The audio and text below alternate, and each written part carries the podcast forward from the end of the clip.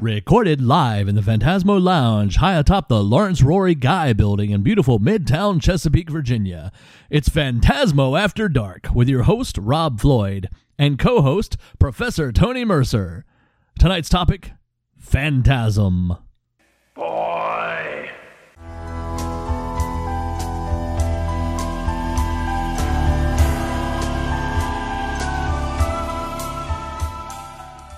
Hey, everybody. Welcome back to the old podcast. Hey, Tony. Kulgar Okay. is Hungarian for quitting a podcast. so soon, we just started. Many men have gone there. Few have returned. I have returned. And you are one of those men. After 15 years, I have returned.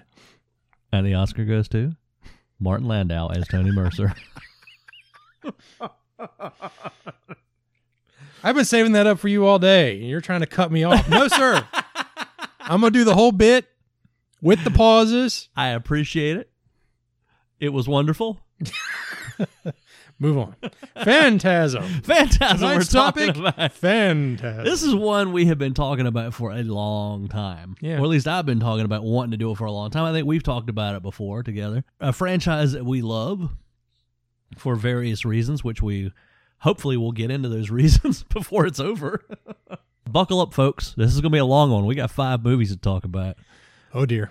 And, uh, God, what, over, what's that, 30 years Yeah, of time between the so. first and the last one? longer, really, right? Mhm. When when did Ravager come out? 2016. Yeah. and 79 was the first Phantasm. So, yeah. Now, the nature of these films, talking about any one of them would take up an hour's worth of podcast time. But talking about all five of them, get comfy, folks. We shall see. yeah. And, well, let's start off right there. Like I said, the first one came out in 79, the next one came out in 88, the next one was 94, then 98, 2016 was the was the last one. That's a little bit of time between each movie. I mean, 9 years between the first two, then 6 years, then 4 years and then 18 years. Right. Not missing a beat really between them as far as the, you know, the people in it and the making of them. Though there was a I think we talked about this earlier, there's definitely a tonal shift with each film. I mean, the first one creepy. Creepy movie, very dreamlike, and you're not sure. I was trying to remember watching it not long ago, trying to remember the first time I saw it, and I can't remember where it was the first time. I know it was on VHS, I'm sure. But it's one of those movies that you always heard about, and then you finally get to see it.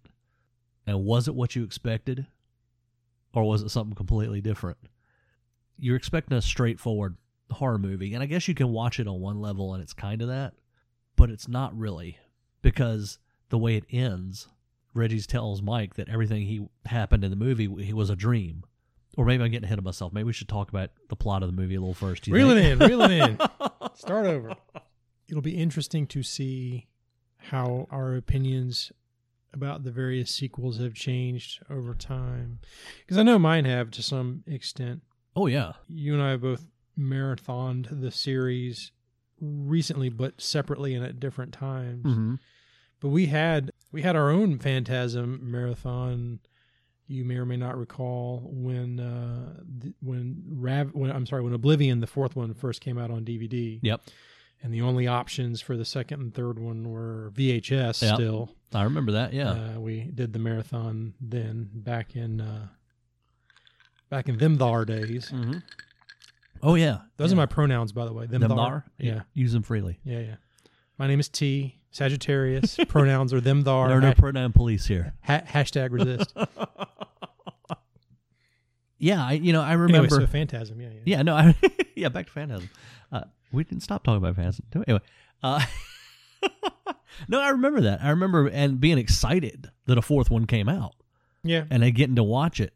And then when news of the fifth one was coming out, getting the same excitement, like, oh boy, here we go. Because you know they each one it doesn't disappoint.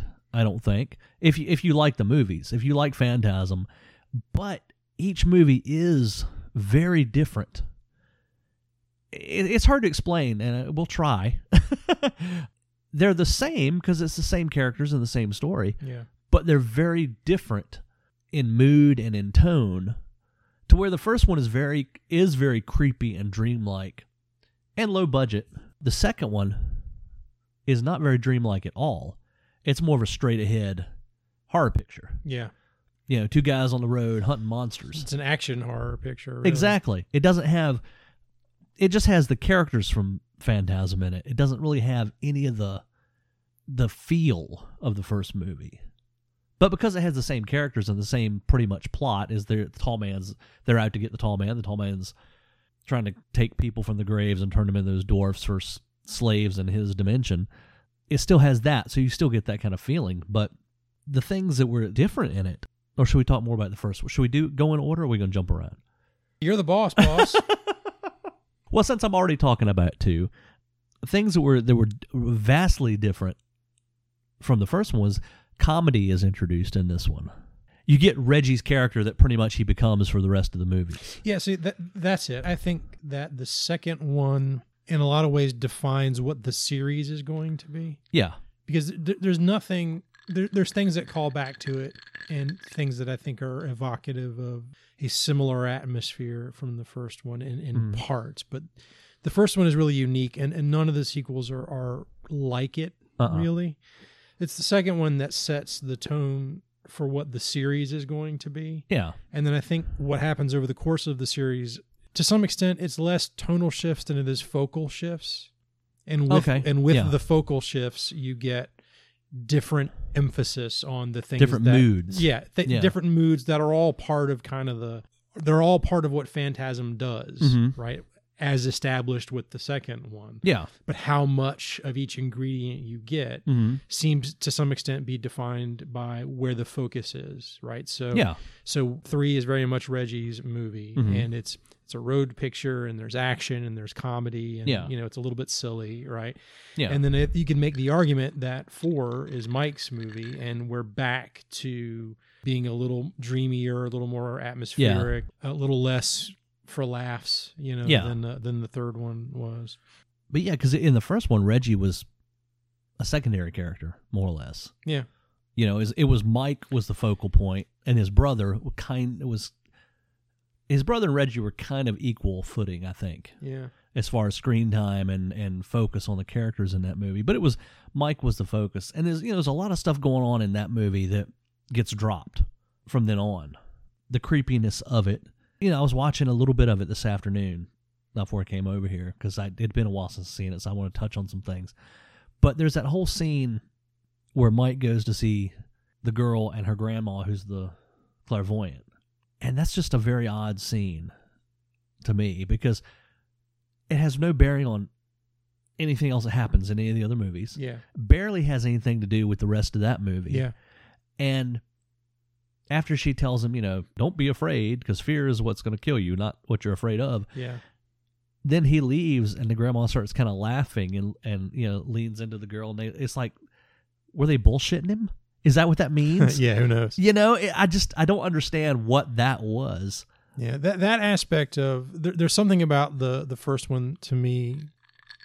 I saw Phantasm as a kid, so you Yeah. know, I, I knew it before I knew a lot about Euro horror, but circling back to it after the fact as an adult, there's something Uh-huh. about the first one now that strikes me as very European. Yeah. you know, wh- whether by accident or by design. And that example that you just gave is um, is a very good one because you know the little girl and the and the old crone Uh huh. grandma or grandmother.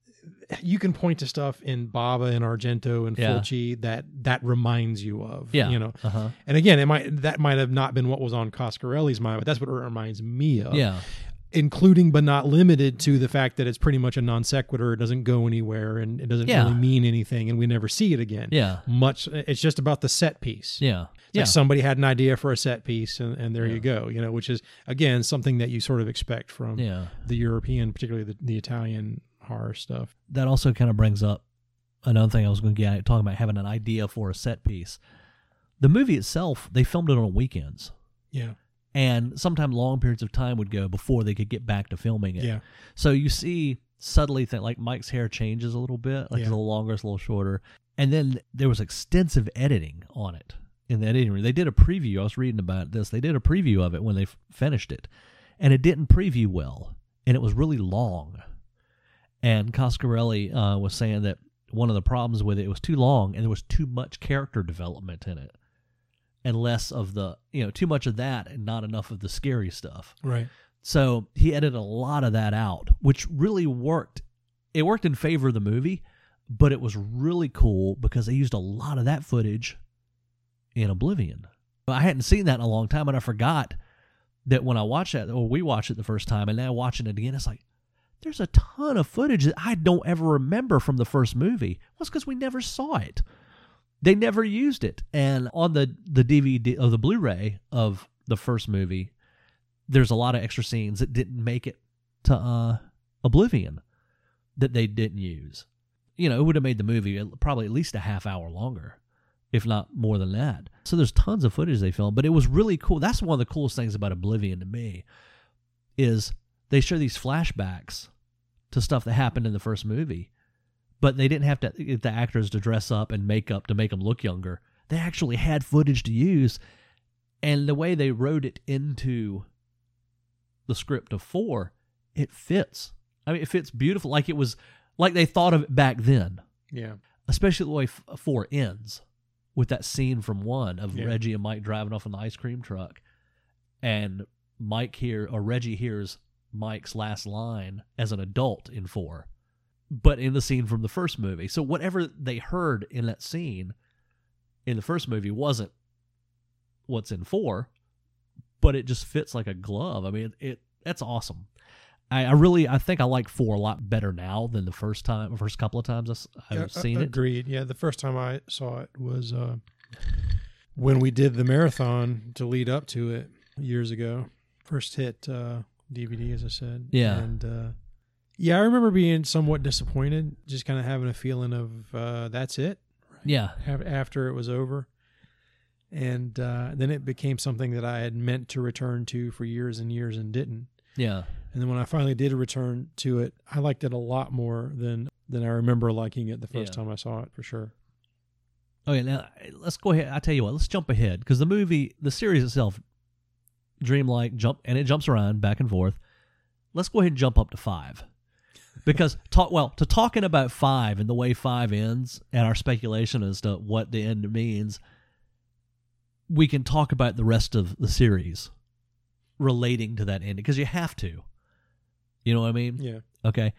If you haven't seen five, uh, you know, tough titty. We- We're going to talk about it. It's been out long enough. You should have seen it. If if you're this deep into this podcast and haven't Yeah. figured out that you really need to have seen all these phantasm phantasm movies to follow along, then I don't know what to tell you. Yeah. And even if you have seen them, good luck following along.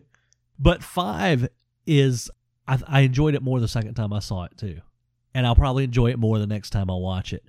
It's a, I, I called it a bittersweet ending. And about part of the way through it, I kind of called it, but I was I said to the person I was watching it with, I said, "Man, wouldn't it be wild if the whole thing was in Reggie's mind, and the entire series was just a like a fever dream or something?" And then it gets to the end, it's like, "God damn, that's what he's saying it was," or is he? So I I knew that going in, and, and I honestly think I enjoyed Ravager quite a bit, and I honestly think that because I knew what some of the twists were, Uh-huh. because I knew what some of the criticisms were, because I knew some of the circumstances under which it ma- was made, and how that sort of affected what it was going to look like, and Yeah. certain aspects of it, it sort of level set me to a certain extent. Uh huh. so my expectations weren't too crazy. When I finally saw it for myself, I liked it quite a bit, and I, and I thought it was a worthy conclusion to Yeah. the series. But, oh but yeah. getting back to your point, you know, I definitely didn't take it as that's the answer. The answer is it was all in Reggie's mind. I took that as one of at least three possible explanations for what's been going on, right? I think Yeah. I think Ravager sets it up so that you can pretty much just pick which one you want. It doesn't have That's to. true, It doesn't have to be one or the other, right? It's either. It could be it's all been in Reggie's mind the entire time. Could be what we think it's been the entire time. Yeah. And it's just that the the tall man is screwing with Reggie, trying to make him think it was all in Uh-huh. his head the whole time to make him stand down. Yeah. Or it could be, you know, they, they uh, present this idea that there's some gigantic, perhaps infinite number of realities, and each one has a tall man. The tall man has a line to that effect, right? About how there's Yeah, millions of me or thousands of me. What, what does he say? it's something like that. There's Yeah. thousands. So, Yeah. th- so there's a there's a dimension hopping, reality hopping aspect of Ravager that you can argue has always been there in the series. It's just that Ravager is the first time they define it as Yeah. such. So another way to look at it is it's all real. Somewhere there's a reality where it was all in Reggie's mind, and some and, and then every other reality that we've seen is also real in its way. Yeah. And that what we're watching, particularly in Ravager, is the characters sort of hopping from one experiential plane to Yeah. another, right? And you can tie that all the way back to the first movie where, you know, I wouldn't call it linear, but it seems more or less straightforward until everything suddenly jumps to Reggie saying, or Reggie uh, telling Mike, you know, Jody died in a car accident Yeah. and there is no tall man and all Yeah. these things. If, if you wanted to take the reality hopping explanation, then that could be the first time we really saw it. We really saw it where it was obvious. In the Oh, yeah. right? So anyway, there's three, right? It's in Reggie's head. It's not in Reggie's head. The tall man's just trying to make him think it is, yeah, or it's just a reality hopping uh, experience that they've Yeah. been having time. Like I said, there's three ways to take it, and there's probably more ways Yeah. to take it. But I don't really feel like Ravager's trying to tell you which way to take it, especially the way that it ends. Where, if I remember correctly, because it's been maybe six months since I've seen it, but if I remember correctly, it cuts back and forth, right, between especially the closer it gets to the end of the movie. Yeah. it cuts faster between realities, or Yeah. and I'm making air quotes. And if you want to take that as it's all in Reggie's head, then you can take it as we're seeing what's real, which is Reggie dying, and Yeah. we're seeing what's in his head, which is the other world. yeah, Or you can interpret it any of those other two ways, Yeah. just, just as, as I've laid out Yeah. there. So, yeah. and any one of those ways you take to interpret it, you can follow back through the other films and see that they could be each leading down that road. Yeah, no, I totally agree. You know, Yeah, and I, and I like that. Like uh, like ultimately, you know, when I had heard before I'd seen the movie myself that it was all in Reggie's head and that's sort of the answer to the mystery of the series, I found that somewhat disappointing. Although I was still looking forward to see it Yeah. for myself.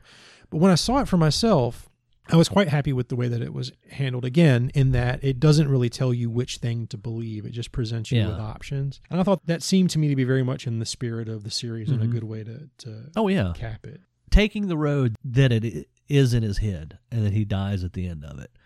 I, I mean, I, I kind of, I'm, I'm with you on that. I was, I'm, was kind of disappointed in that, but I kind of liked it in the same way because in his head, when he dies, then it goes to what's in his head, and he's ri- kind of riding off into the sunset in the Cuda with Mike and Jody and Rocky. They pick up Rocky from uh, Three. part three. Of course, the little kid's gone, but they have a midget, so it's kind of the same thing.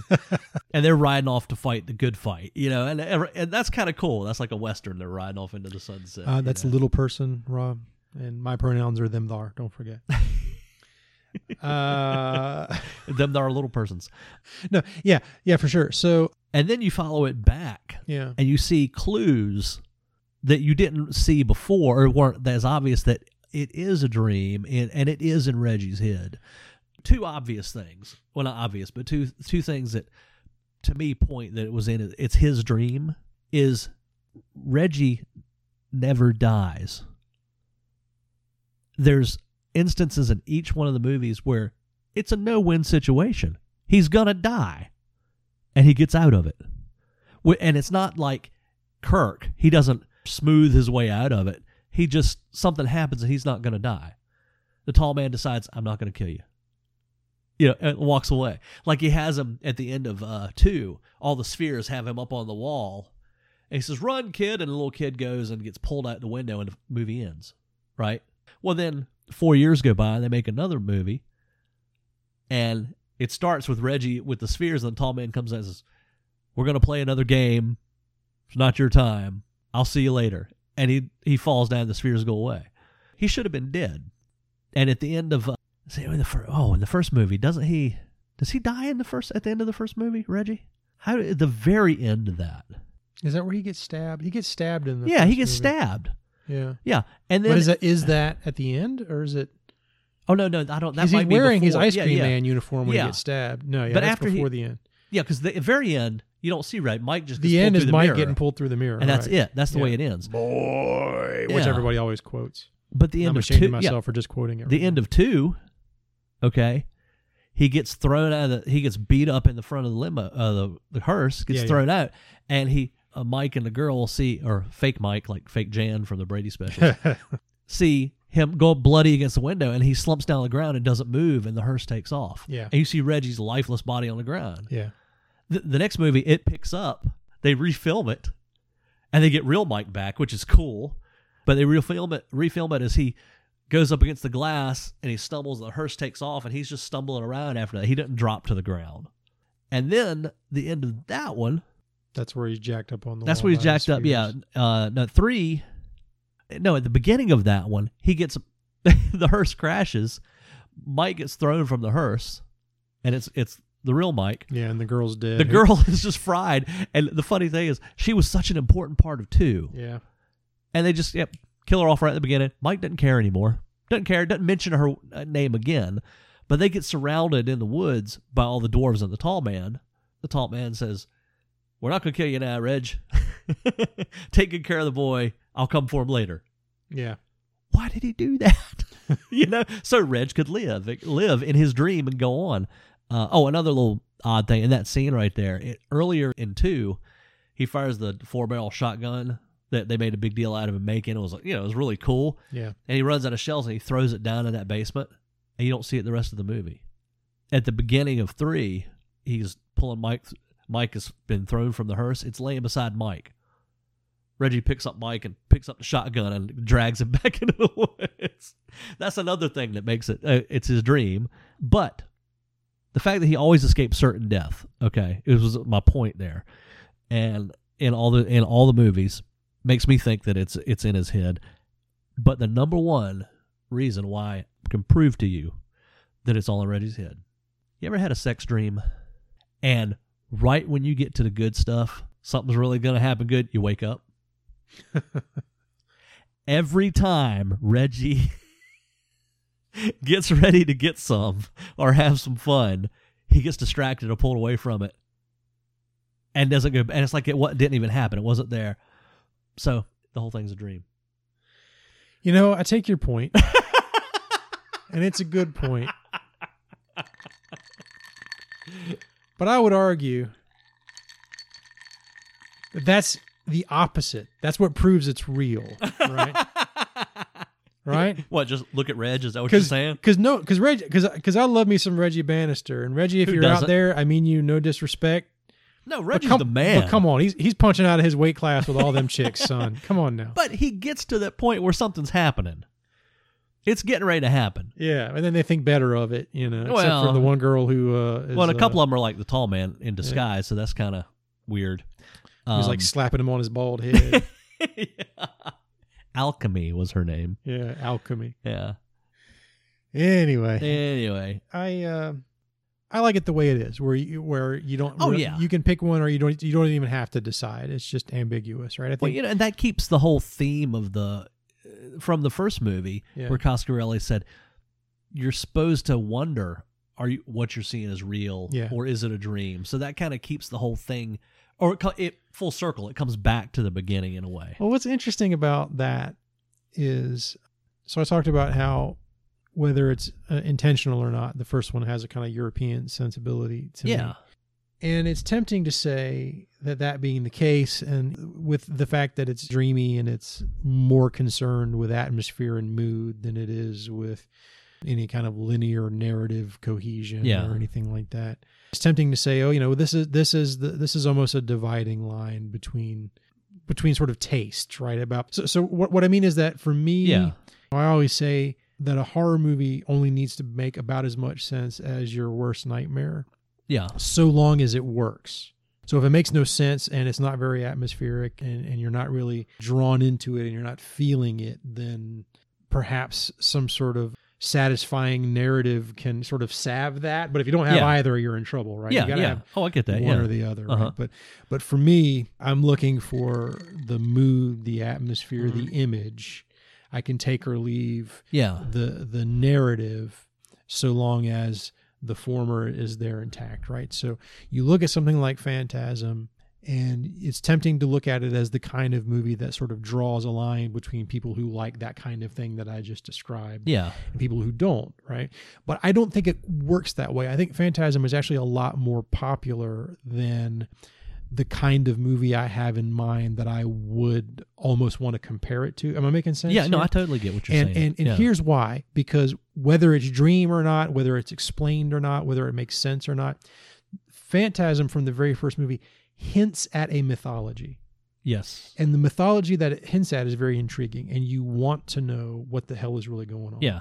and i think it hints at it well enough and the iconography is strong and the Yes. image is strong enough that people who are maybe a little more inclined to think about these things in a linear sense will sort of fill in the gaps on their own Yeah. and i think phantasm is sort of a transcendent example of a dreamlike horror film for that reason but there's a danger in that right because the audience even someone as like I would describe myself, who's less interested in that aspect of it, Uh-huh. the audience can't help but want to know, especially as this series goes on and on, and the mythology is Yeah. drawn larger, what the real answer is, what's really happening. Yeah. here. you know what's what's the what's the payoff to the mystery Yeah. of what all this means.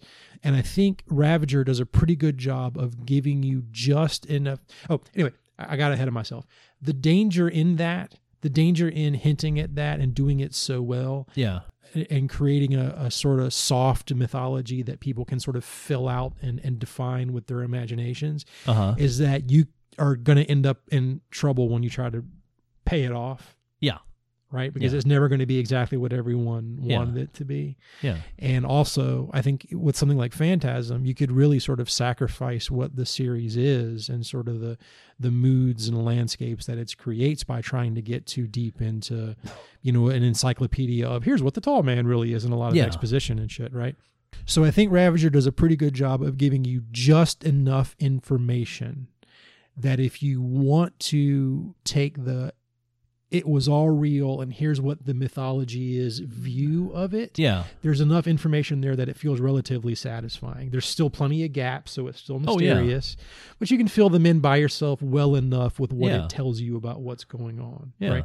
So it manages to skirt that. And this won't be true for everybody. I'm sure there's plenty of people who would watch it and be disappointed in terms of not being more explanation than there was. But for me, I think it defines it well enough Yeah. that it's satisfying without over explaining it so that it's disappointing while at the same time giving you other possibilities for what could be going on and thereby remaining true to itself. It took me a long time to explain that, but Yeah. hopefully you see what I'm No, totally. I'm Totally. at. And and to touch on two different things you brought up there, one the iconography and then the the mythology. Well, first the mythology. Having a little something for everyone, kind of what you you kind of touched on. The mythology changes from film to film. The tall man's reason for being and doing what he does changes each film. You don't get anything set in stone, and that contributes more to is it a dream or is it or is the different tall men uh, different tall men from different dimensions have different agendas? right. Because the first movie it's a dreamy film, but it's it's pretty much straightforward. He's harvesting the dead here, killing some of them himself, turning them into these these dwarves to work as slave labor in his dimension or planet or whatever. That's basically his motivation. In the next movie, he's killing off or harvesting almost whole small towns and not just taking a few people here and there kind of thing. And I, I can't remember if, if they say he, he's trying to take over our world at this point, but in the next film, that's I think that's more the thrust of it. Is he's trying to because they every town they go in at this point is wiped out, so he's spreading across the land and trying to take over our planet instead of just bringing slave labor back to his planet. Well, so, so two things: the, the bringing slave labor back to his planet. It's not what he says he's doing. That's what the perception of what he's doing is. So Yeah, you, you can you can just say, well, that's what they thought he was doing, but he was more ambitious than that. But to your earlier point, we see the tall man disposed of and then reemerge from the gate, Yeah. right? And we learn later that there's many realities with many tall men in them. yeah, And so, as you said earlier, is you know, could it be that the first one we saw was less ambitious than the next one Yeah. we saw? There was a new agenda. Maybe a tall man that had already had great success in some other dimension entered this dimension with much more ambition than Yeah. the last one or whatever. But but you know, then in three, towards the end of three, three is is almost like two films, in a way. When Mike comes back, it shifts gears. The first half of it's kind of a almost an Evil Deadish type of horror comedy, with Reggie being the star but the fall guy kind of thing, because he gets hit over the head, locked in the trunk of his own car, and then you know the girl ties him up and then she shuns him, doesn't uh, give him any, and then Mike comes back. It starts to get kind of serious again because the focus is shifted to where the tall man wants Mike for a purpose, and there's something about him that he wants or needs, and then that's pretty much the focus of part four. The tall man, and I don't think it's ever quite made clear what he wants him for specifically. He, he, really. alludes to a couple different ideas, yeah, but he never comes right out and says it. And then in four, we find out Mike has telekinetic powers that he's never had before.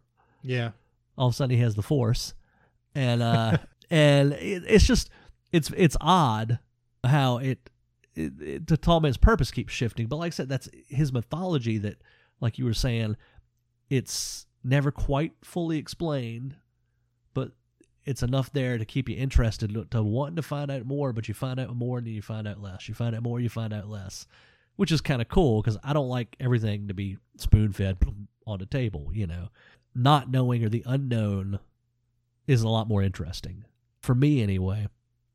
I don't need the character's complete origin. I, I just need to know that he's scary. And that's what makes them scary is the unknown. yeah. But uh, another point, because I'm just rambling now, but another point you brought the iconic look of the film and the character. That's a big thing. Yeah. I mean, if if you don't have an iconic villain or monster or killer in a horror movie, you got nothing. You got nothing to remember, nothing to go back to, no familiarity to go back to. You want to see, and then the the iconic silver ball. You got the tall man, and you got the silver ball. We have never seen anything like that sphere before in a horror movie. It was it was unique that I know of. It was Not a that I know unique killing weapon, for lack of a better word. And the tall man and the spheres, what you're looking forward to in every movie. You want to see this, you know, the silver ball come out.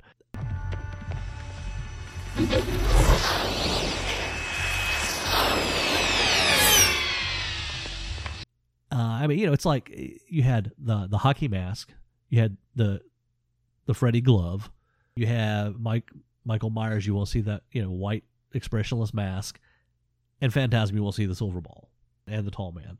So it does have one of those iconic looks that's very important because there's been other films. That's what we did a podcast on. I've told you about. I want to watch with you sometime. The Vampire, Yeah. really good film. Crap for an iconic look of a monster. It looks like crap. I mean, it's, it's nothing memorable about it. Nothing iconic to its look. It, and I'm, I'm completely convinced that that's one of the reasons why it's not a more popular film. But this, this the silver balls are just awesome. I mean, who doesn't like that? If you anybody remember knows anything about the Phantasm films, they know that silver ball, and it's cool how, in a way, it's kind of cool how it changes the function of of the spheres from movie to movie. Yeah. And the first one, it was pretty much just the flying sphere with the two blades that came out and then the drill. Yeah. I think that was it. In the second movie, the sphere came and it had a little buzz saw that came out and like sliced that priest's ear off, and then the the uh, blades came out, and then um, let's see, was it the second one that had? Oh yeah, the second one also had three spheres and had one gold one, I think. Yeah. And then you get to the third one and The eye, the, the brains and the spheres and then the eyeball so the sphere could look like a camera around. And then of course jody's jody sphere. Yeah. which was something we're like where did that come from? That's new you know? So they kept on having this you had the sphere that was that iconic look. You knew what it was but you got as the movies went on okay what's it going to do this time What's the new thing it's going to do?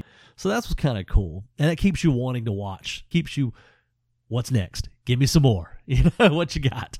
I think I said this earlier, but one of the coolest things about 4 is all that footage from the first one. And 4 is, comes out in 98, and we're talking, so what's that, about almost 20 years, 79? So when the first one, and footage, you're seeing footage from back then you never saw. And uh, Four comes out when did you say? four came out in oh no i'm sorry four came out in 94 didn't it No. no four came out in 98 yeah, Yeah. 90, 98 yeah and the first one was in 79 so Yeah. I thought you said 88. oh So- no no no that was that was uh, part two but i love that and the, and the footage that we did see there was that one scene where they actually hung the tall man and i can see why they didn't have that in the film in the first movie you know? Though it would have added an interesting bit where mike goes back and cuts him down. But that was so weird seeing that. I'm like what the hell is that? You know because that was totally out of left field. Never heard about that scene. Never saw it before and here it is part of that.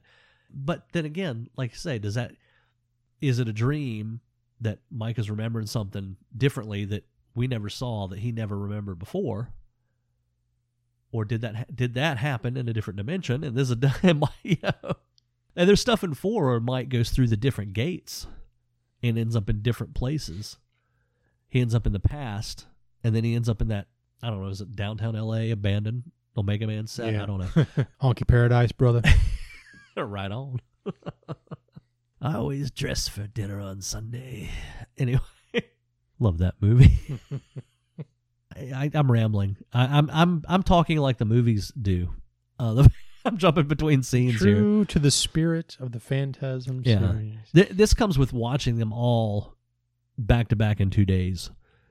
They are all kind of running together in my head now, and I'm trying to separate them. One of the most fun things to me about them, though, is the way each one ends, and it's a final ending. But then the next one picks up and has to rewrite the ending. Yeah. So like, hey, they're not dead, but Yeah. hey, but this character is because we don't need him anymore, you know. And it kind of reminds me the the Universal pictures, where they would kill off Frankenstein, but oh, we need to do a sequel. Okay, he didn't die in the fire. he fell through the floorboards into the catacombs below. You know, He has a peg leg and is now blind. he didn't die in a castle explosion. He was buried in the mud. You know? All right. So, in in the interest of reestablishing some structure, is there anything specifically about the first movie that we have not yet covered that you want to cover?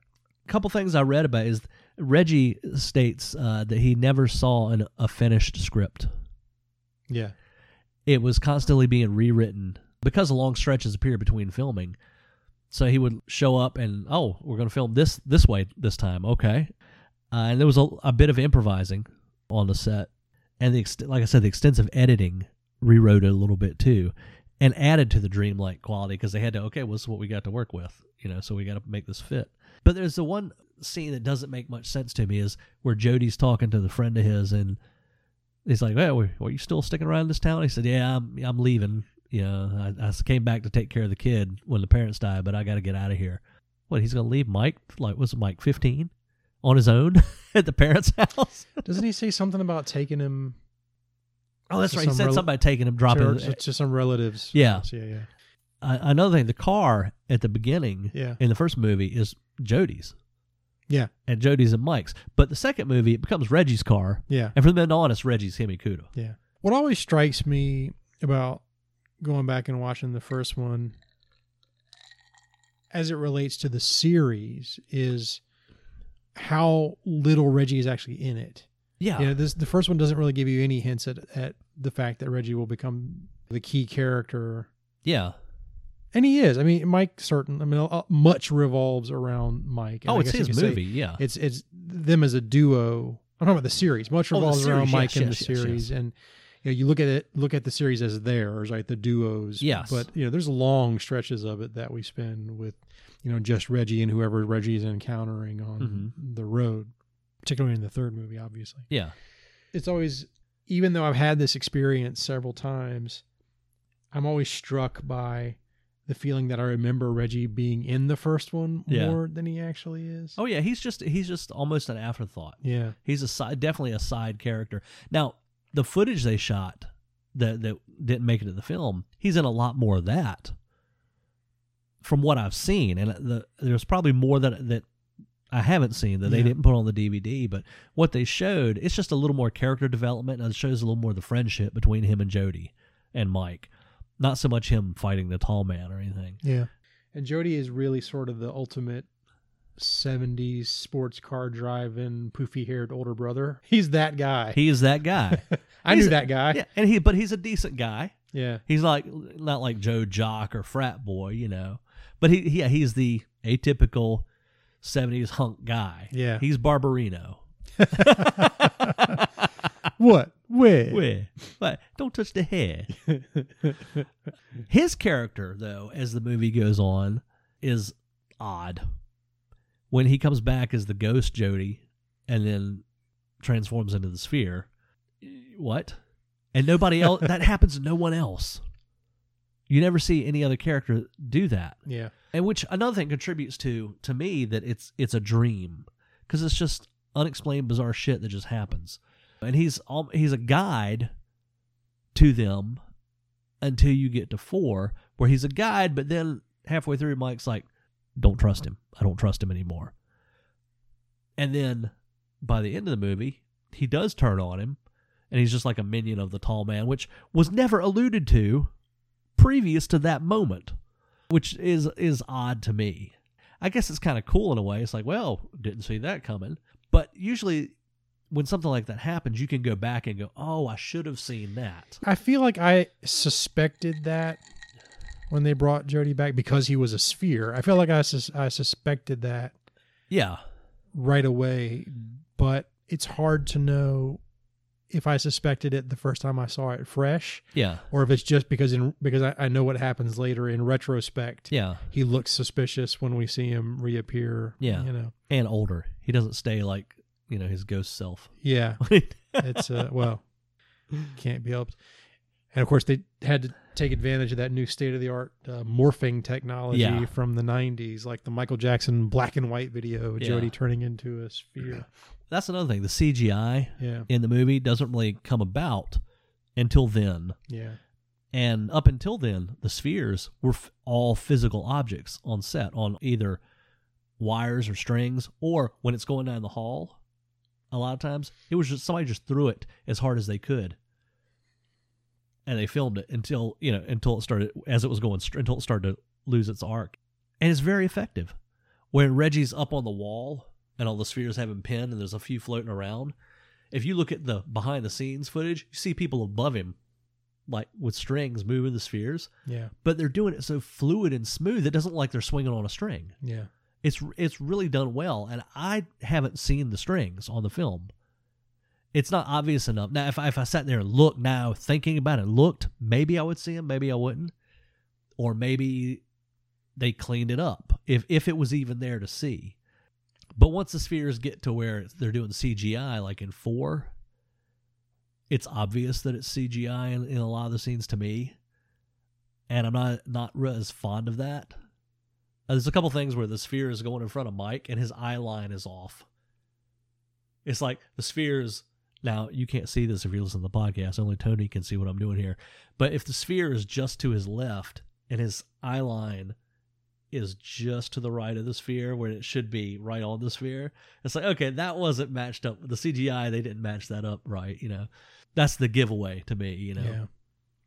it doesn't hurt the film at all, but some of the stuff like that, like Jody being the sphere and no alluding to it, but like you said, being suspicious of it happening, and a lot of the, if you want to say continuity errors or where they end, they ended the film and where they have to restart the film at the beginning of the next one, and they have to tell a little bit the past and, and restructure it. So, okay, that didn't really happen like you remember it. He's alive now, you know. That stuff like that and the bizarre flipping back and forth stuff leads me more down the path that it is a dream. Uh, though I like I like all three explanations. Depending on my mood, to which I like best at the time, you know, going back and watching them. But I think saying that it was a dream really excuses a lot of the stuff that as the film's going on you're like what? You know why did that jump from here? Why is that person why is he contradicting what he just said last scene about there's a couple scenes where mike is like uh talking to jody or something like no man no i'm not gonna do that i'm not gonna do that. And then by the end of the conversation or the next scene he's like okay let's go do it. And there was no there was no transition for him to be swayed his opinion to go the other way. And there's a lot of stuff throughout the films like that dialogue wise like i said that leads me down the path of once it's in five established that that is a possibility i'm like okay i can excuse everything in the series that does that that skips a groove because because your dreams don't make sense a lot of times now for it to be different dimensions i have to go back and see where where the shift in the dimension happened you know what i mean Yeah. Well, that's a to me like I don't need it to be that clearly defined, that literal. That it's no no uh, i totally get what you're saying yeah that it, it- that to buy that I have to be able to kind of see where or map out where each jump happens or oh no whatever. no Yeah, I I just don't think I don't think about the series as something that needs to be that that clearly yeah to have all its details that clearly delineated. But Yeah, well, you know, one thing that's so that's really cool though about this series is, even though come to find out by the I don't know the middle of the series, it's an arc. It's actually an arc. It's an ongoing story, and by when five gets here, you find it does have more or less an end. You can watch each one of the films on its own. You don't need to. You don't need to see any of the previous ones to enjoy each one on its own because they set it up at the beginning of each one. I do believe they say, "Here's what's happened up until this point," and you can move on with the film. And they're so bizarre and, except for two, dreamlike and different in, like we said, mood. Each one is a different mood and different focus. That you can watch them as individual standalone films. I mean, I think you can. I think so. I think I think that works in terms of if you missed this or that sequel, but but I think you it's difficult for me to imagine what it would be like coming to one of the sequels standalone, Yeah. except maybe the second one. Coming to one of the sequels standalone without any investment in that world and those characters Yeah. already. I think a lot of I think whether that works or not might hinge on whether or not you're invested in that world and those characters to some extent. yeah. So I don't know exactly where we are because I missed the last sequel, but I know this is Phantasm, and here's Mike and Reggie, and there's the Tall Man, and okay, here we go. You know. Yeah. So Well, and another thing too, there's there's in each film there's stuff introduced that's never referred to again in in the next film or the films after that.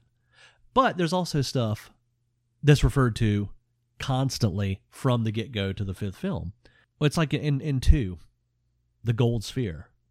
You never see a gold sphere again. You remember there's that indention in the wall, and they say it's a key. You put the sphere in there. That is never brought up again in hmm. any other film. That worm thing that comes out of the tall man's skull, comes out of his head. You never see anything like that again, except in three, where his hands get cut off and his hands turn into his little monsters. And the the Hemi Cuda blows up in two, blows up, gets destroyed. Yeah. It's back in three, and it's convertible now. about the Tall Man's bits and bobs getting cutting off and turning into stuff. Don't Yeah. remember that. Hap- don't forget that happens in the first movie too. Yeah, yeah, but I- that that particular that worm thing that I don't know that was just such a weird Well, if his, thing. if his you know? fingers can, you know, Yeah, I guess into- so. Turn guess into so. giant killer fly or whatever that thing was. the, in the first one where he figures out that he doesn't like cold, and I think in the third one they refer to that again, Yeah. but then I don't think they refer to it again. No, they don't use that in four, Not I that I can recall. and that was supposed to. It seemed like that was supposed to be a major thing for them to know in the first one. Like, here's how we can defeat him or something. But four, the tuning fork element comes back. Yeah. and that's a major plot device for him to get out of a fix in that which they brought that up in the first one but they dropped it and they picked it back up another thing about i think it was three is you get these other characters introduced like the that goofy trio of uh, bandits or robbers or whatever that turn into the zombies. That was just really kind of off from the rest of the series to me. Oh, the Home Alone shit. Yeah, yeah, the Home Alone movie. Three was the Home Alone, which, like I said, it's it's two different movies. You know, you've got or three at this point. You've got the Home Alone segment. You know, then you've got the on the road with Rocky and the kid, and then Mike shows back up and it gets, shifts and gets serious again. But yeah, that was just that whole bit and that focus on the kid was just like, okay, are they grooming a new Mike here? You know, and it's, but it was just weird. And then, like I said, the next movie, oh, kid's gone, never never spoken of again. Yeah. He doesn't even get brought back for a ride along in, in five. Yeah, the the, uh, the Home Alone sequence in, in three really stands out as bizarre, oh, and Reggie's house is back in three too.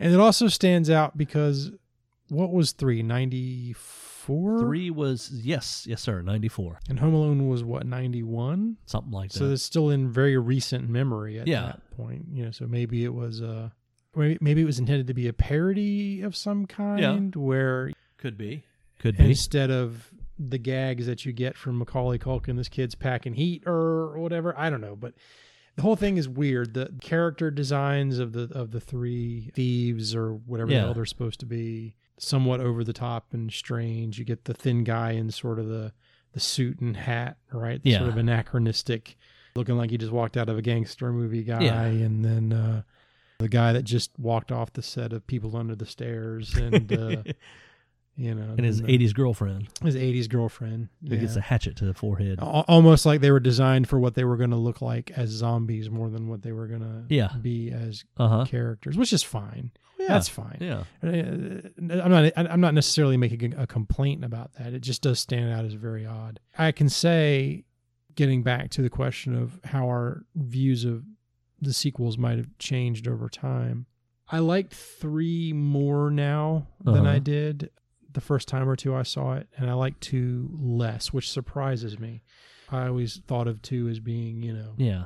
Uh, I really like- good. I like the idea of two a lot. better than the execution. Yeah. I like I like the two guys on the road yeah.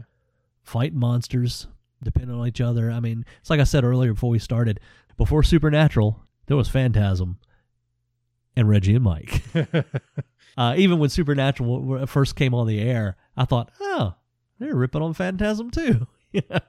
The idea of it is really cool, but like you said, the execution not so much because it takes the dreaminess of the series and kind of puts that out the window, and it's just a straight ahead action horror it, it, is, picture. it is quite straight ahead. Yeah, eh, eh, Which- by by comparison, Yeah. by comparison to the rest of the series, it is very straightforward. which isn't doesn't make it a bad film. It just kind of puts it out of place of the rest of the the series. yeah, I would like to see it, have seen it with the original Mike. yeah. I think I'm I'm of two minds about that to some extent. I, for the most part, yeah, I think it would have been a different movie. I, w- I would have liked to have seen the original Mike throughout the whole series and not get that one that one picture replacement. But for the movie we got, yeah, So, so if you're going to make the case that if we had had the original mic, it would have been a different picture, then I'm all for that.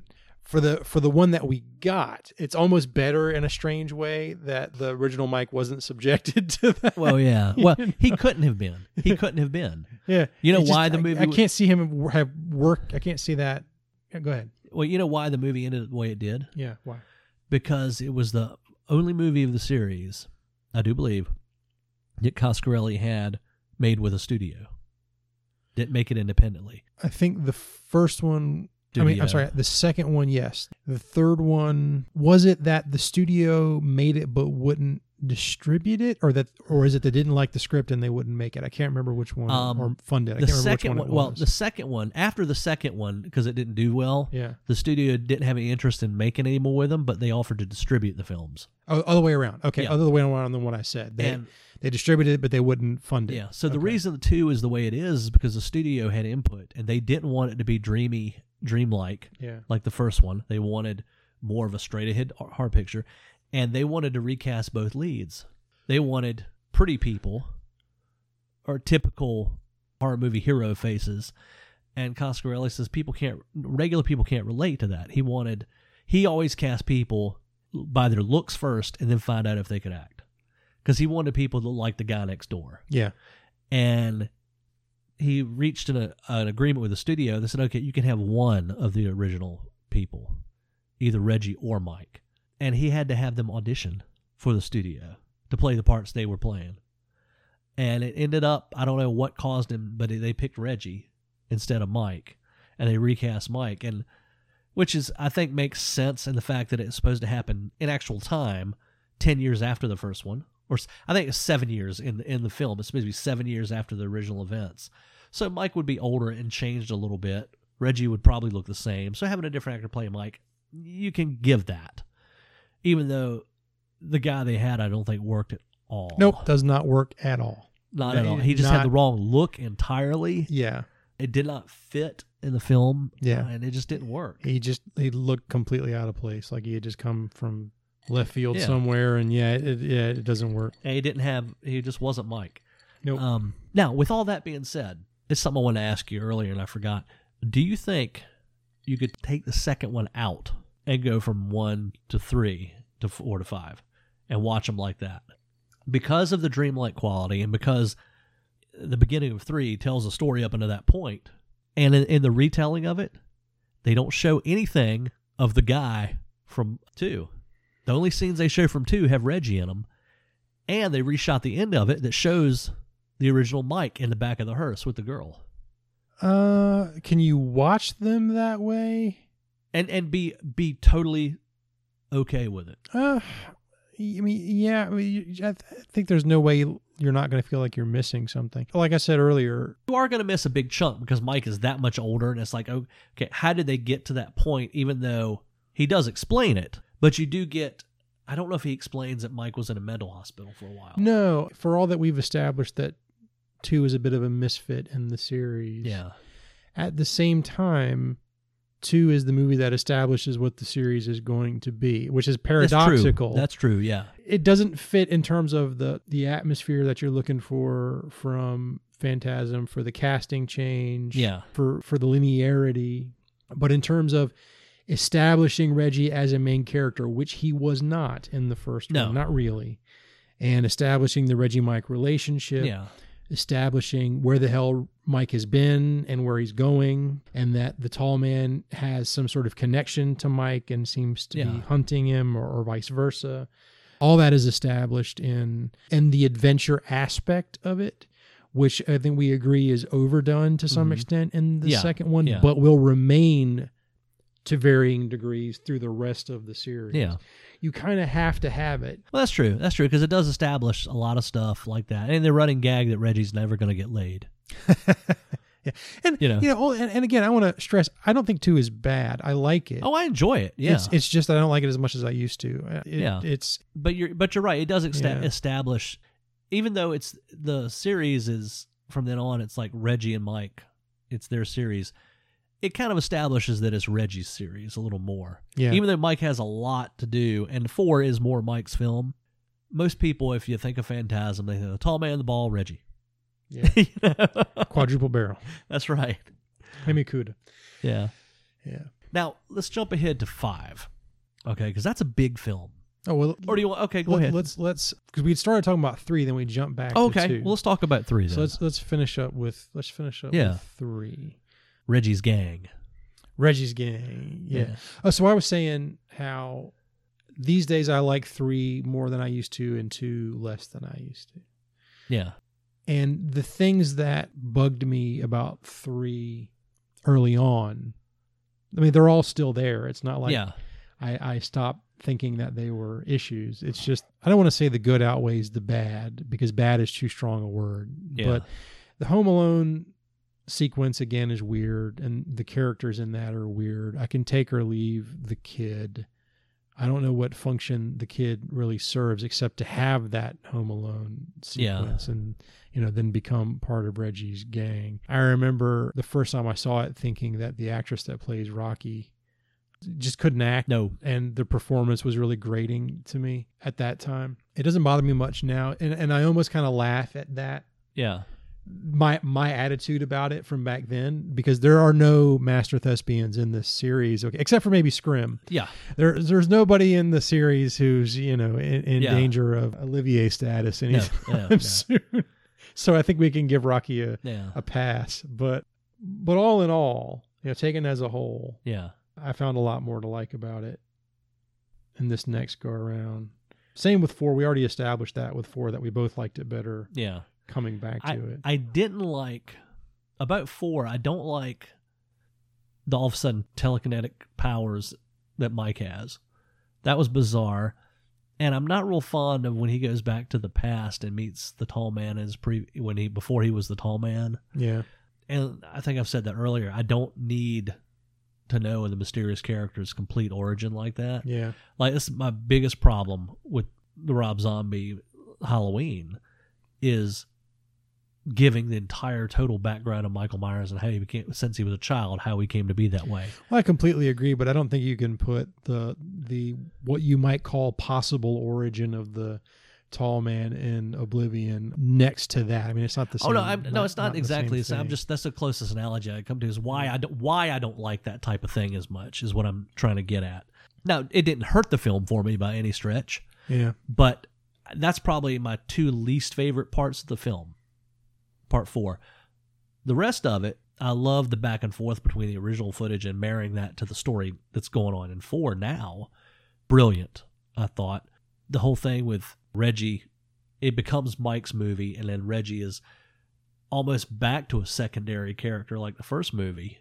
Yeah, I, for the most part but then shows up and does his thing. Yeah, that's kind of cool because it's it's almost like it's it's pulling the whole series together between four and one. It's it's making them all fit. I agree with that, and and I would go so far as to say that four is actually the the one of the sequels that comes the closest to the atmosphere of the first one. Yeah, and and having unused footage from the first one one goes a long way to making that true Yeah. but also i would argue that maybe it had to be true to make that footage fit you see yes, what i'm saying exactly, Yeah. exactly. It like is genius or brilliance the way it fits together, yeah the way he made it fit. Because Coscarelli, he wrote, produced, directed hmm yeah, all of them, didn't he? did not direct the last one i think he co-wrote Okay, so up the up last to that one point, and then a friend of his directed it he was like he produced it and he was there but Oh, okay. the other guy was So, directing it Anyway, he's genius the way he made those two movies for Yeah. it, and the first one made him fit like that with the footage, and like you say, the first one had to, or the fourth one had to be written, had to have that feel for it to fit. The brilliance, those are you know things I really like about the film. So the couple points that I, that I I don't care for that I pointed out doesn't hurt the film and doesn't make me dislike the film for any reason. yeah It's just yeah, I could take or leave those those couple points.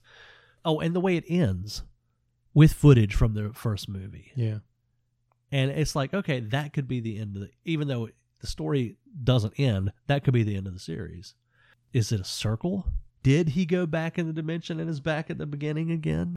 But getting to five, after you saw five and we talked about it, there's that one line the tall man says to Reggie in four that leads to five yeah that we, you wouldn't know. And I don't know if he had that planned or if the line meant that at the time, but where he, the tall man is talking to Reggie, but he's talking about Mike, is what it seems like. yeah The way it reads, he says to Reggie, Oh, Ice Cream Man, it's all in his head. yeah We're thinking the his is referring to Mike, and he's talking to Reggie.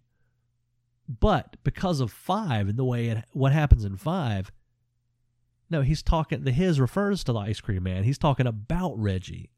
Is what it could be. could be either one but yeah it definitely And if if it was if that was thought out ahead of time, genius. that one line, you know. yeah Now, five is a big film. A lot going on in that. A lot of information presented to you. And like you said, with the different paths or dimensions that it, it could lead what's real. Because at the beginning of it, of course, it picks up right where four left, left off. And all of them do that, I think, except the second one that picks up seven years later. But the rest of them pick up right when the previous film leads off, which is really cool. But then it gets to a point where he's in that cabin with the girl and he meets the tall man in a different landscape. And they have that conversation, and then all of a sudden he, or at some point during that time, he's there. He opens his eyes and he's in the rest home. Yeah. And Mike explains to him that, no, you've been diagnosed with dementia, Reg, and you know, this, that, and the other thing. It's this fantasies about the tall man, and you're like, and at this point, you're taking it at that. Oh, okay, the tall man's messing with. This is a dream. But as the film goes on, you're like, wait a minute, maybe that's the reality. And by the end, one of the possibilities you're left with is that no, that is the reality. It is a dream. But it keeps flip flopping back, and then we're presented in the middle of the film with a total different reality we haven't seen of the future, where everything's the tall man has taken over. It's post apocalyptic, and Mike leads freedom fighters in the wasteland, pretty much which is something we haven't seen up until this point. Right. So it- this film is three or four different stories, possibilities, scenarios going on at the same time, Yeah. which is kind of cool because it does go back to different points in the other films of the dream like or the first one. Like what is a dream? What's not a dream? What's the reality? What's not the reality? But we're given a lot more to try to keep track of or think about in this film than we were in any of the previous films. And there's some obvious cgi computers it's supposed to look like a video game at one point where they go outside and Coscarelli is one of the guys that gets shot up in that scene, and that's I think it was that was done on purpose to look that way to to lend more to that. Or do you know what you're watching right now? Kind of feeling to throw you off balance. What do you think? Well, you know, I I don't want it to be Reggie's dream. Yeah. I, I don't want that to be the quote unquote real answer. yeah, And Ravager gives me an out for that. Right. I mean, we Yeah. see Reggie escaping from that reality Yeah. through, through a gate. Right. yeah. Well, where Mike breaks into that Yeah. reality and like part of reality like fades away from the hospital and there's, uh, that portal or more or less is open up to the wasteland. yeah. So yeah, it's like Mike broke through and was like, "Come on, Reg, that's a tall man's in your head. Come back to this now." Yeah. So again, as we as we've said already, I mean, it it um it gives you the option. You know, take the one you want, or don't take any, or take all of them. Right. And that's Yeah, and that's cool.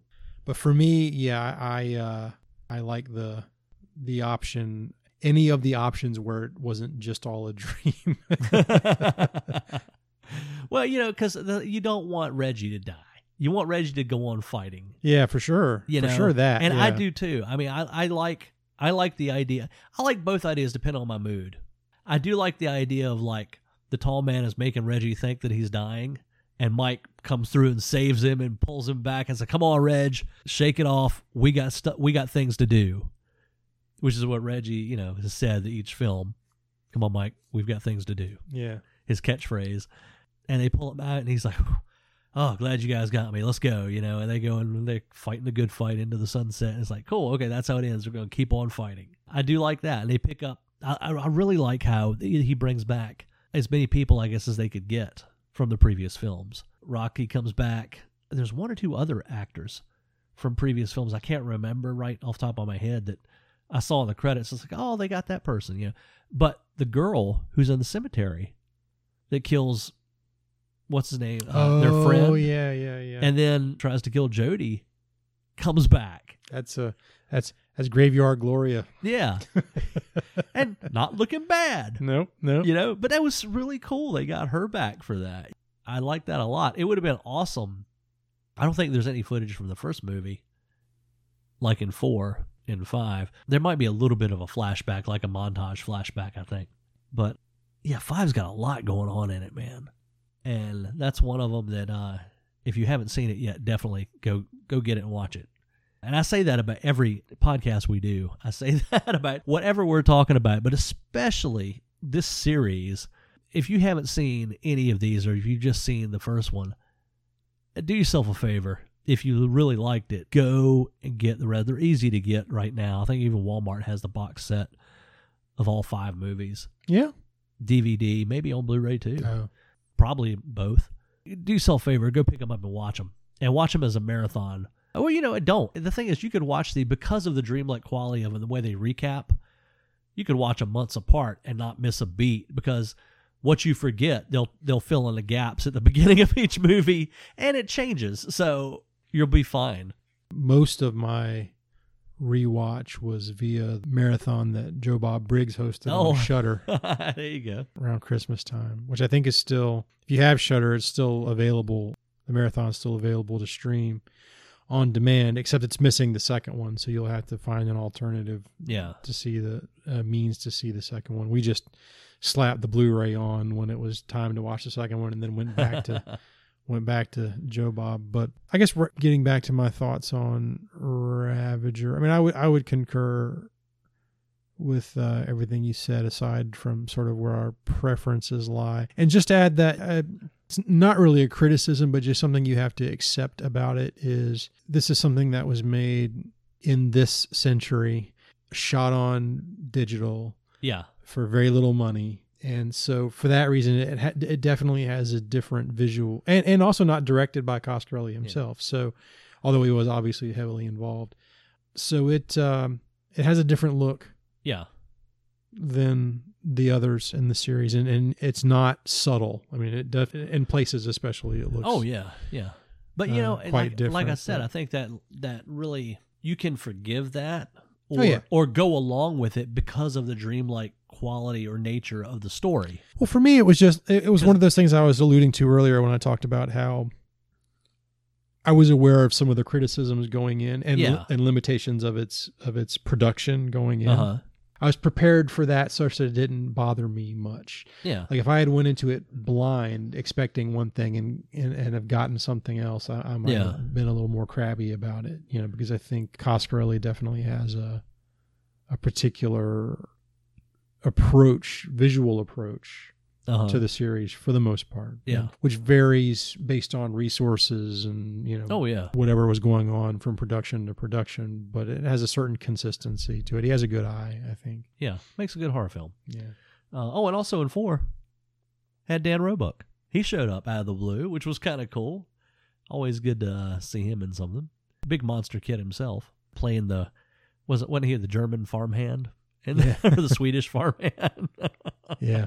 I think he was in had a bit part in Bubba Ho-Tep, like as a ambulance driver or something. Reggie had a bit part in that too. I haven't seen that since it was in the theater. Man, that's a oh, you know that'd be a fun one to, to do one time. Yeah, it's a good movie. I just haven't seen it Yeah. since then. We'll have, to, we'll have to watch that sometime. Overall, I mean, the series is a lot of fun. I think the the tonal shift in where the first one is a serious, creepy horror film. My favorite of the series is the one I'll watch over and over again and have the same feeling about it since the first time I watched it, I think. Two, again, I like the idea of it, not the execution so much. And but like you said, doesn't make it a bad film but that's where some of the comedy is introduced and Re- Reggie is made to be the the budget Ash in a way. Not that he's Ash, but that type of character with little com- comedic elements to it, which carries on in his character throughout the next films Yeah. until five. I don't think there's any of that kind of thing in five, is there? No comedic elements at no, all. not that I recall. Not really. Five goes back to the just deadly seriousness of the first one. There's only that one little bit where he kind of makes a comment about when he's staying at that girl's house, and she brushes him off, and that's it. And, and the other ones, it, they kind of run the gag a little bit, you know. And that this that's it's like there was like a nod and a wink to the okay. We know you expected Reggie to not get laid.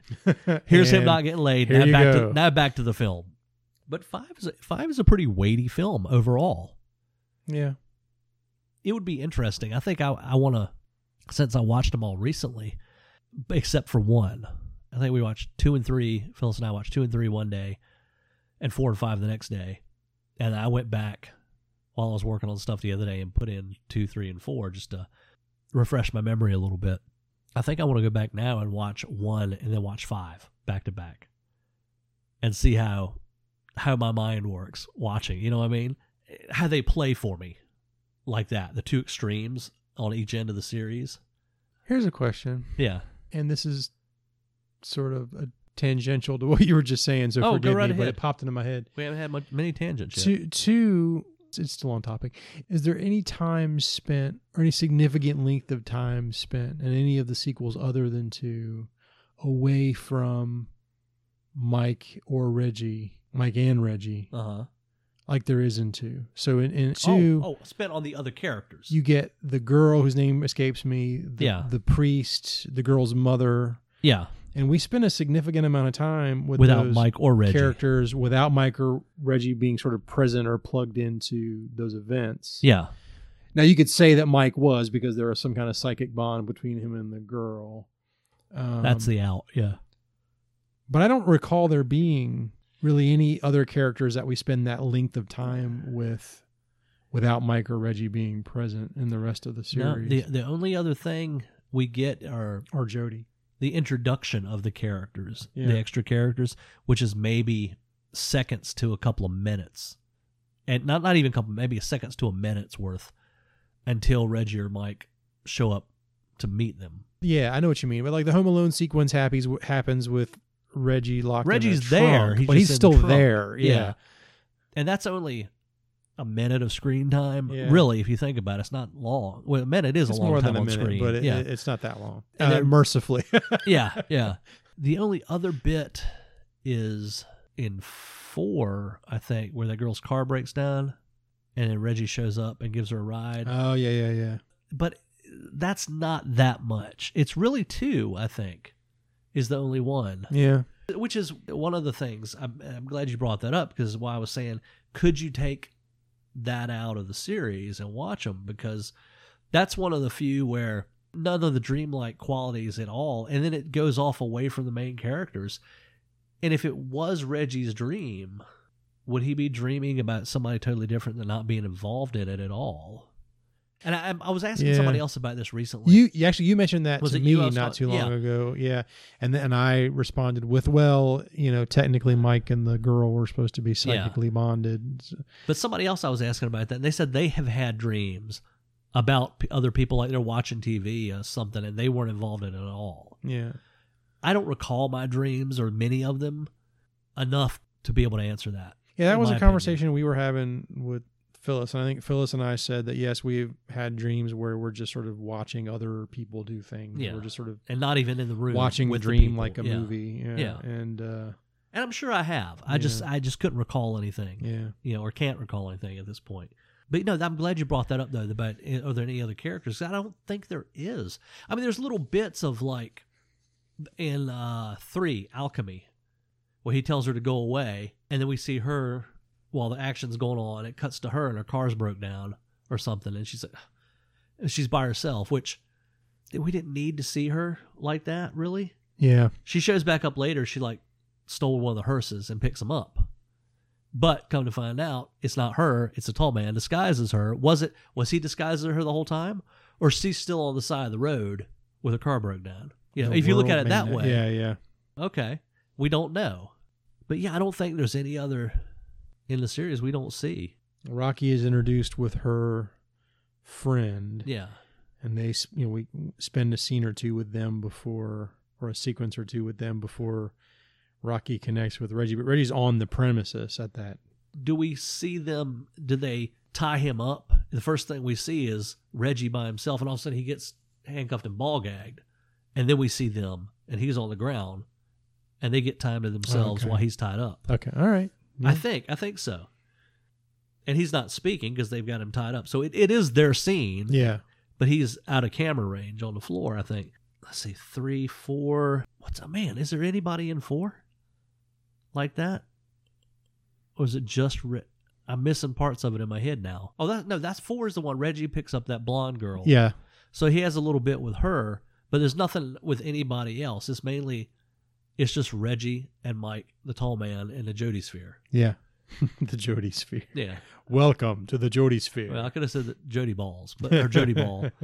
But uh but that's it. That's the cast of that movie. The old lady on the porch when they visit Mike goes back and sees Jebediah Morningside, yeah. a pretty tall man. The woman who I guess is his, supposed to be his wife on the porch looks like grandma from the first Phantasm Hmm. with the black shades and I don't know if it's the same actress, but whoever is made up to look like her, so that's kind of a callback. And then five, it's pretty much Reggie, Mike, and the tall man. You get the girl in the cabin. You get Roebuck. You A couple, a couple of seconds, and they're both gone. A couple minutes, and they're gone. The doctors and nurses at the hospital with Reg, less than a couple minutes each. And then a couple when it f- goes to the post-apocalyptic thing. A couple of the freedom fighters and Yeah. then the midget guy Yeah. who comes out of nowhere. That's another thing. He's another character that shows up we've never seen before, but all of a sudden he's part of the mythology because he's like he's been fighting with Mike for a while now, Yeah. which keeps in with the whole feel of all the movies where these people show up out of nowhere and become part of the story. Now, if if there was a six, that guy would be gone. We wouldn't see him anymore. In my head, the the uh that guy was a stand-in for the the kid from three. yeah, because you know the kid would have been older and tougher at this point if he had Yeah. stuck around, and that guy's a grizzled, get out of my way, you know, I'm a badass guy. Yeah. yeah. I mean, it- you- I think you'd said it earlier though that five, it's a, it's a satisfying end to the series. I don't know. Yes, could they make another one after this? Of course they could. At the end of each one, it could be done. And could they make another one after that? Yeah, they did. Well, they did make another one after each one up until this point. But I think this one, there's no need to make any more after this. I think No. we've got we've got a nice package of films here. Reggie is at an age where he still looks looks good in the films. There's that one scene in the or one or two scenes where he's at the rest home where they have made him look older, or they haven't made him up for the film. Either that, maybe he does look that old now in person. I haven't seen him in uh, in person in a convention in a long time. But he's still in the, all the other scenes where he's dyed his hair darker and he's he's still Reg. He's still fighting a tall man and running with the shotguns and all that. So I, it's a good one to go out on before he gets too old to really be Reggie in the films. He shows up during the Joe Bob marathon. Oh, does he? Yeah, he does. Oh, that's cool. That's cool. Hangs out and talks. His wife, who did special effects work on the movies, Oh, okay. is there too, and they chat. Cool. Yeah, yeah. I met him in person once. Chiller. Back in probably back in the nineties, not long after Phyllis and I had been dating a few years. We went to Chiller and he was the first guest that there that we went to to see. And Reggie in person is Reggie from the films. I mean, he's that that kind of hey man, what's going on kind of guy, you know. We the chiller was out in the it was out in a tent. The the autograph out on the lawn of the hotel. They had a big tent with you know heaters and stuff. And this is October. It was cold up in New Jersey. Reggie came in with a he had a, a big paper bag and he un, he was pulling it. It was like a six pack out. He says, "Yeah, I had to bring my heater, uh, you know, for the cold. Put it under the table." And we walked up. I got you know after he got settled, I got a picture, got him to sign. I said, I said, "Yeah, Reggie, I gotta tell you, I said, I always give my wife a hard time here. I said, because her dad looks so much like you. I always call it, you know, call him Reggie to her. And Reggie looks, he says, he must be a goddamn good looking man. Clayton got him at a chiller a year, couple years before that that I couldn't go to, and I have it on VHS. Okay, Clayton was walking around and getting all the celebrities to say hey to me because I couldn't be there. He gets to Reggie. Reggie does a bit. I've got it on VHS. He's looking right at the camera. He says, "Hey, Rob, your friend Clayton said you couldn't be here. I um, you know, hey, sorry you couldn't make it, man. There's a lot of stuff going on. There's a lot of uh, sites, and he, he said make some pun about this girl's large, you know, tits she's got. He said, "Look, look, there isn't a good sight down there." Clayton points the camera down, and he says, and he comes back and he says, uh, "Hey, you know, but don't worry, man. I got your back. I got a shotgun in the trunk. We'll see you next time, or something like that." You know, it was really cool that he did that. I thought you were going to tell me he broke into sitting here at midnight. No, no, no, no. The title of this podcast, though, is going to be uh, the Hot as Love episode because we're hot as love, you know. And yes, somewhere in the podcast, we're going to slip in the song "Sitting Here at Midnight." It's going to be in here somewhere, probably right here. I'm just a sitting here at midnight. I'll be sitting here till noon. You see, my lady left me lonely. Yes, she did. Baby left me blue.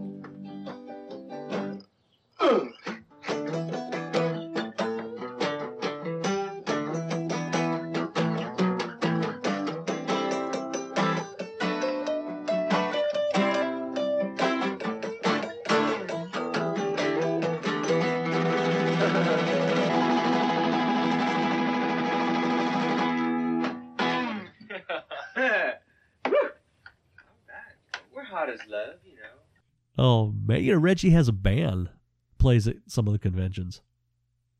I'd like to check that out. I haven't been to a convention, been able to get to a convention that he was at since I saw him at that chiller many years ago. But he was really cool then, and I'm sure he's you know still cool now. He, I always hear anybody's got anything to say about him has good things to say, so that's always cool to hear. Are you aware that the uh, the gentleman who played Kid Jason, the first Jason from the first Friday the Thirteenth, Ari, Ari- Ari, Lehman, yeah. is that his name? Ari Lehman, Yeah, has a band called First Jason. I'm not surprised. He does, and that's what it's called. All right. First Jason, huh? That's what it's called. Okay. I didn't make it up. Well, you know, hey, got to trade on that fame, man. Any way you can. I, that's about all I've got to say about Phantasm. How about you? I'm spent. yeah, we've had a. Uh, this has been one of the longer podcasts in a while. Of course, we're talking about five films over what a thirty-year span of time. But all in all, I think we covered the topic pretty good. Back and forth about.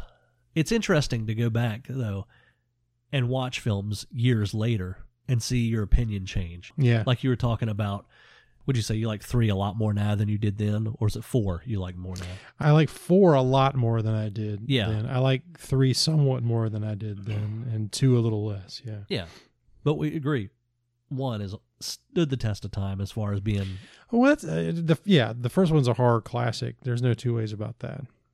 yeah and five was a surprise Yeah.